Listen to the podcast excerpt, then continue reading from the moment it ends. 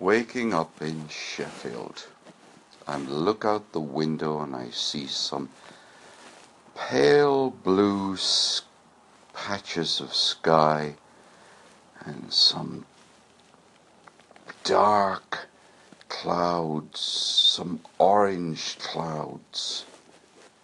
Yeah, it's pretty dramatic out the window in front of me. If I look to the right hand side and look out the other window, there's nothing dramatic. It just looks like a dull, overcast day when it might rain.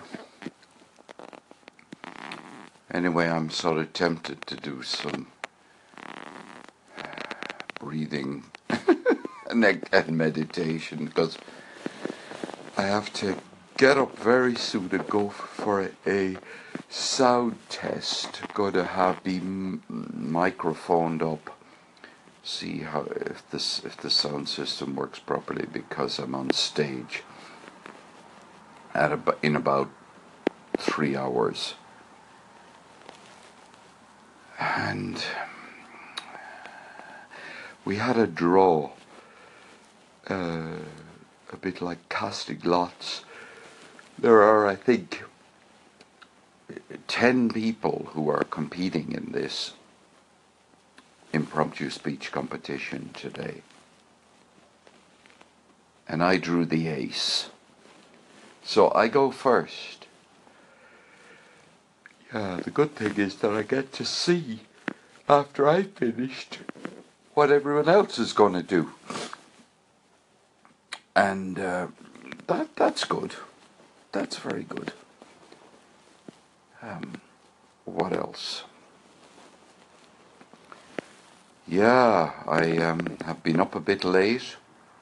Some of these competitors in the competition will only be arriving this morning for the first time. And they'll have had lots of sleep.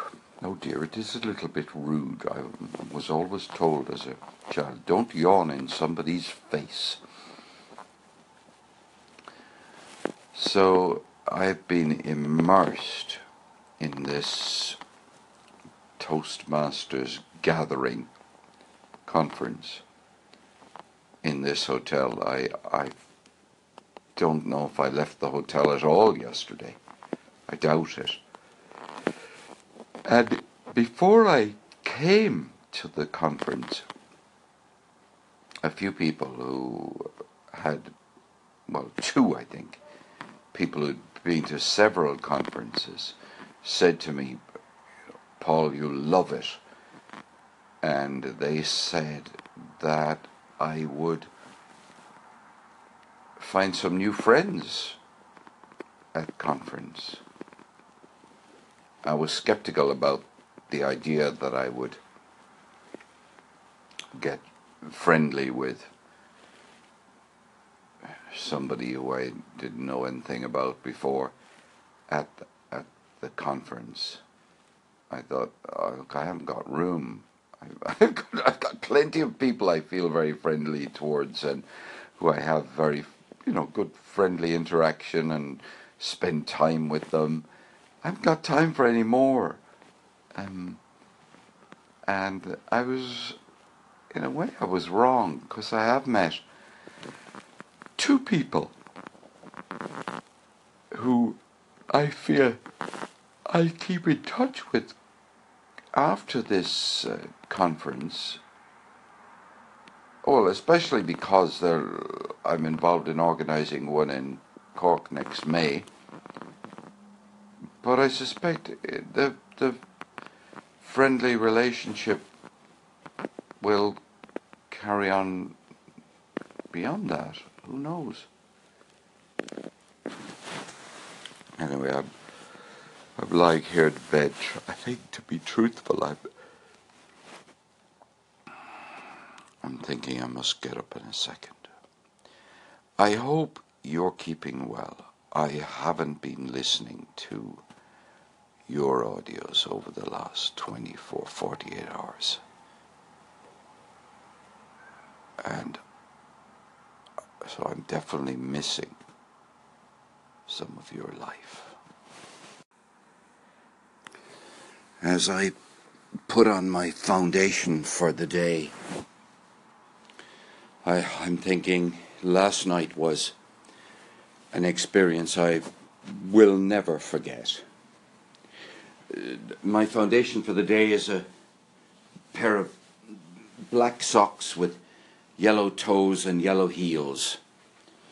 And these will be this these are the foundation garments which will carry me onto the stage and support me while I'm on the stage and and I'll be able to wiggle my toes in them after I come off the stage. Last night was remarkable because I was sitting next to a woman whose whose life may have been changed by uh, what happened. Now, far be it from me to speculate with any authority about how last night will really affect her, but the District 71 director for the year 2016 2017 was given the floor at the formal dinner. And he had an opportunity to, to make a number of awards. And his name, by the way, is Michael Collins my goodness, was he impressive as a speaker, a damn good ad for Toastmasters if I ever saw it. But anyway, this is not really about him. He awarded um, prizes. It's hard, seems inadequate. That's not really. But he gave awards. He made awards to people who he felt had made outstanding contributions during that year. And I didn't know who these people were, for the most part. And the first uh, thing that was highly relevant to me, if you like, was that the podcast, or what I call it a podcast, it's a radio program, um, goes out on the internet called the Talk Show for Talkers, which I've recently started to become a uh, what do you call it a um, a, a, a, presenter on. Um, that that uh, was awarded a special you know award for something like outstanding service, and uh, it was fantastic to see Ted Melanphy and Myra O'Brien walk up onto the onto the onto the dance floor, if you like, and be recognised and get a very nice award. And that was I, I you know I would have remembered that for a long time. I I am too too small bit a player to have been entitled to, in fact, to go on that stage myself. But but and anyway, I only started being on that program this uh, this year, if you like.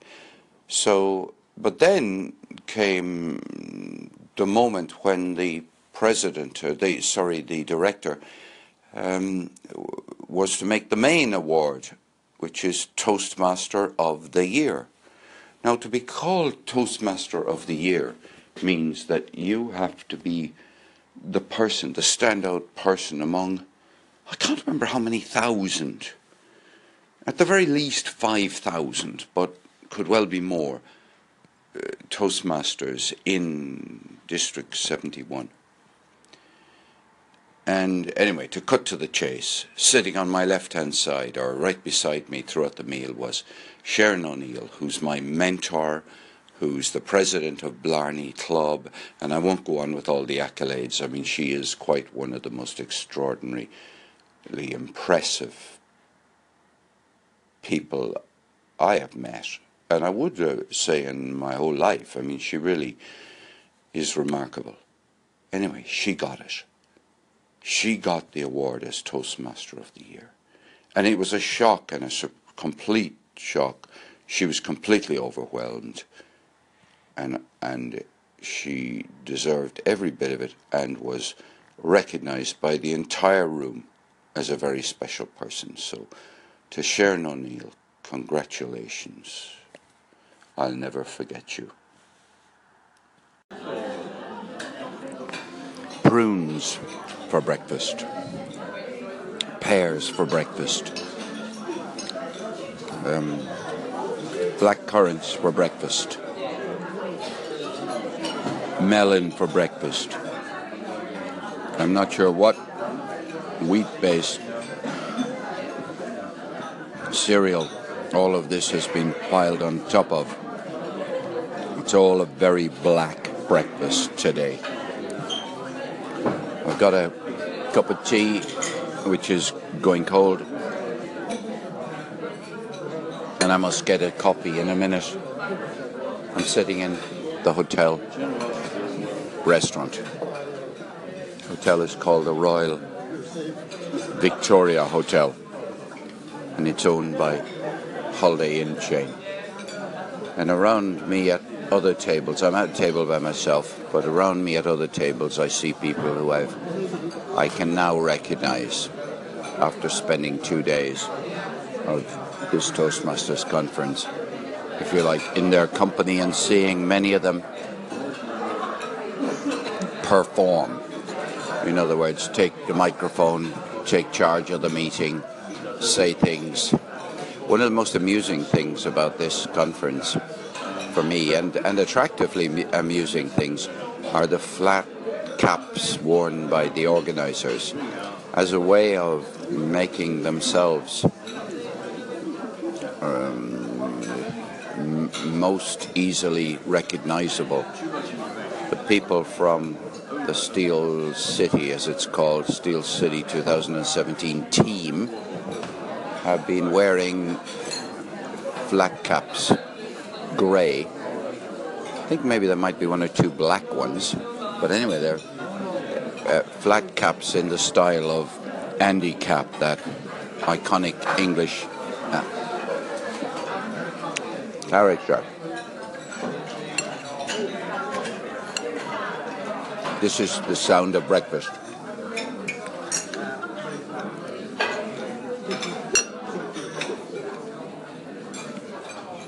Because I was swallowing a mouthful of cereal, I would love an Americano. That would be lovely. Thank you ever so much. Oh, yeah. Oh, yeah. Yeah, in a few minutes, I'm due in what effectively is the ballroom from last night. The ballroom from last night converted into a conference room for today. And I'm due to be, there's due to be a sound test. Now it's funny, but I have I've spoken with microphone in a to a big group, a huge group, uh, before in my life, but I have never had these modern microphones, which uh, you know something sits on the back of your trousers, attached to it, and uh, and something sticks to the side of your face. So that will be fascinating, says he nervously. I feel I have a slight advantage going into this competition over the other people in the competition because I use Anchor. And I'm getting practice as I speak to you right now at impromptu speaking. Meaning that I'm communicating something that has a beginning, which is an effort to attract the attention of an audience,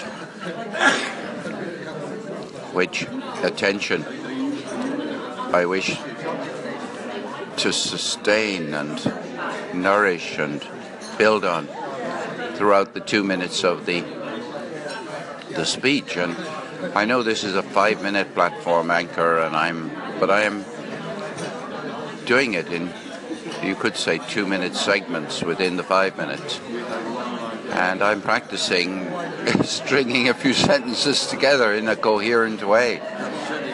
And uh, particularly importantly, in a conscious way, because I could sit at a breakfast table with people and engage in conversation.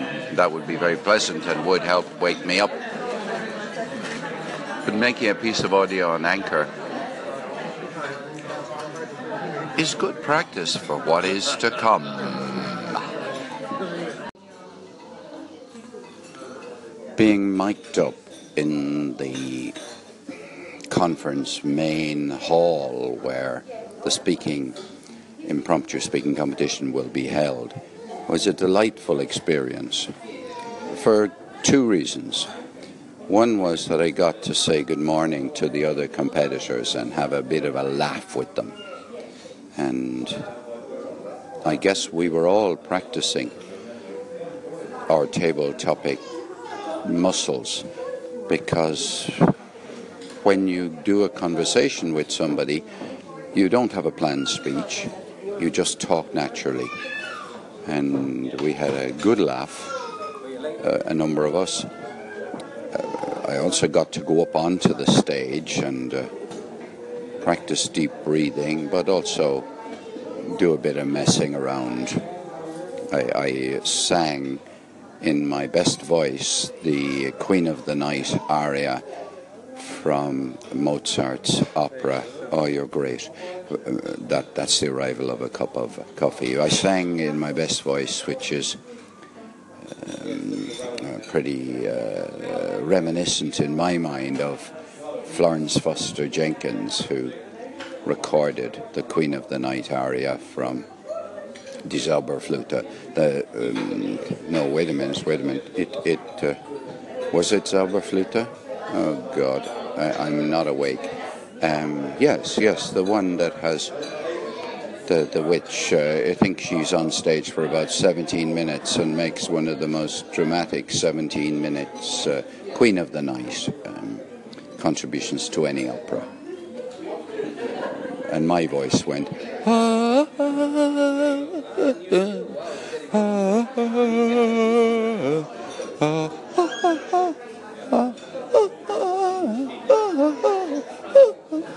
Anyway, that's about the level of ability to sing that soprano aria that I have, and I did that partly to kind of practice the voice.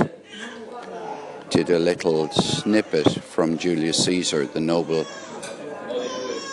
the noble Brutus has told you that Caesar was ambitious. If that were so, it were a grievous fault, and grievously had Caesar answered it. So I did that in a kind of a classical uh, Shakespearean actor declaiming voice, just to see how loud that would be, or what it would be like at the limits of the microphone.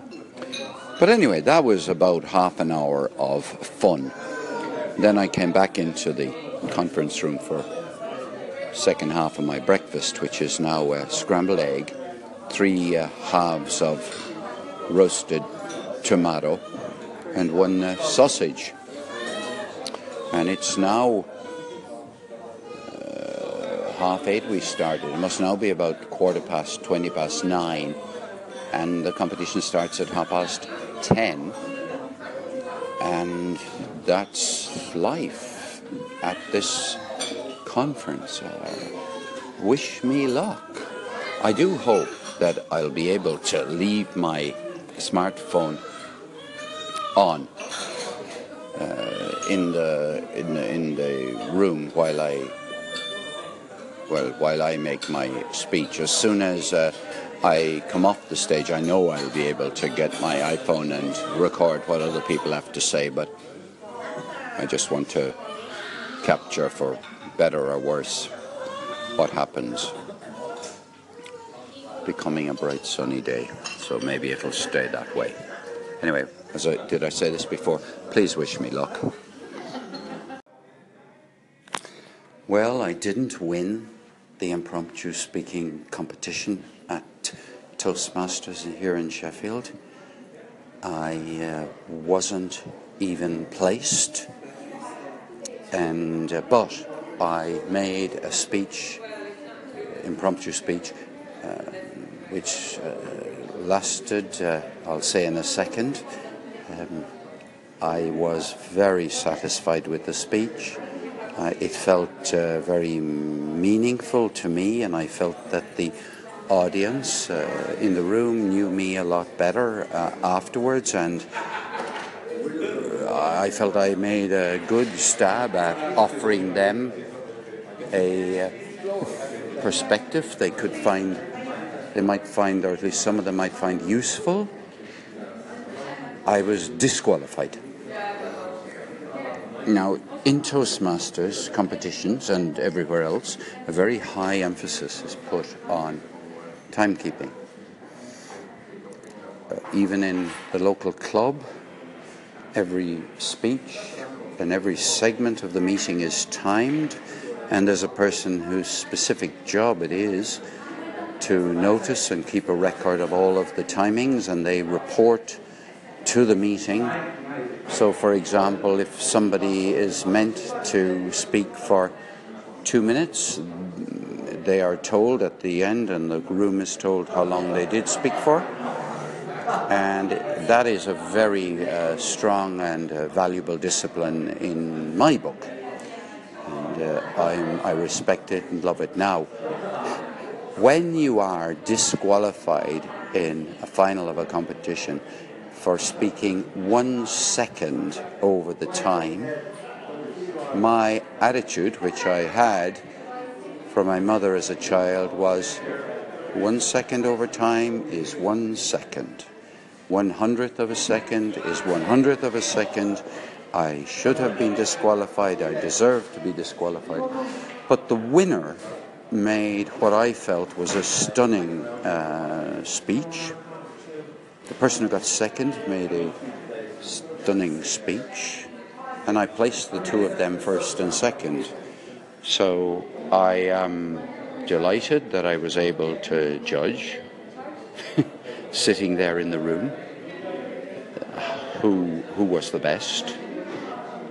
And there were about 16 judges in the room. None of I have no idea who the judges were. They're anonymous but it, and I also had the great advantage of seeing and being present for all the other speakers. Uh, and I'm just nodding in friendly recognition of two people who I have, well, one of whom I effectively know very well in Cork. Um, so I'm feeling really, really pleased. And uh, I do have a recording which I will share, um, a bootleg copy of my speech, which wouldn't have gone anywhere near winning, I think, anyway, uh, for a variety of reasons. But it was, in my, you know, I leave very satisfied with it.